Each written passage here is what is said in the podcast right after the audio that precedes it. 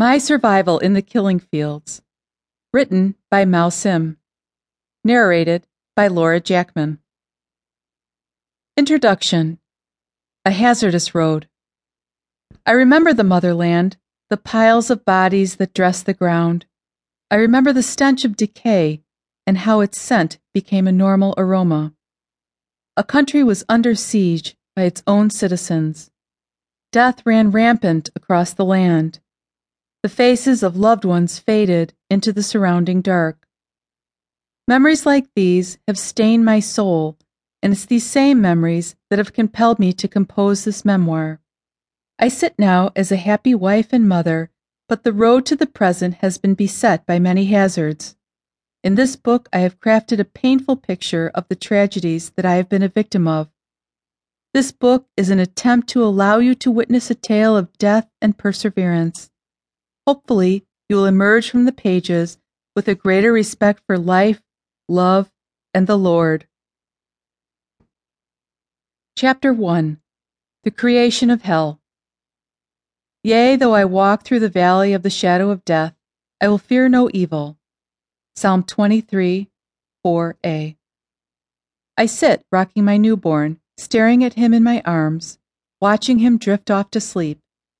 The smile I have feels permanently etched into my face. It is here at this moment when a mother is happiest. I look up at my other two little ones, who are not so little any more. Four year old Mary has just smacked five year old Savannah across the head. Brewing with anger, Savannah is desperately searching for a way to exact revenge on a grinning Mary. Although I know I should intervene, I return to watching and rocking my newborn to sleep. I am in mother's heaven now, and I've waited for what seems like an eternity to do this once again. However, things weren't always this ideal. In fact, the path I've taken to get to this point has been beset with demons bent on keeping me in hell. Cambodia, 1975. My head jerks up. Someone is screaming. The sound is shrill and intense, and then I realize it's my mother. She's kneeling on the dirt, wailing as three men with assault rifles put my father into the back of a jeep. I drop the two sticks I am playing with and run to mother as fast as I can. I'm scared and I need to know what's happening. But before I can utter a word, she grabs me. Father has to go and work far away, she whispers in my ear. Be quiet. It is the last time I see my father. I wasn't the only child who lost her father at that time and in that place.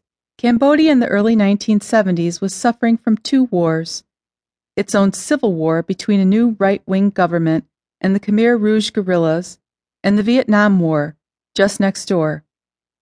Cambodia was technically a neutral territory, but it was playing double agent to both sides of the Vietnam War, hoping to avoid being destroyed.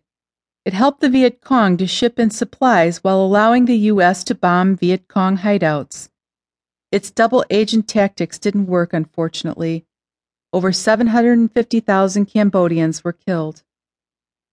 But things got worse.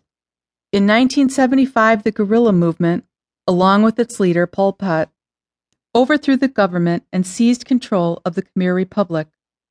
The conflict cost 156,000 Cambodians their lives, most of them civilians, and almost immediately Pol Pot began a campaign to turn Khmer into a mirror of communist China. His immediate goal was to make the populace work on mini farms throughout Cambodia. It was a diabolical plan that involved annihilating any opposition. Anyone who was educated, like my father, was also considered a threat and was eradicated. Soon, Pol Pot's law was in full effect, and my father was gone.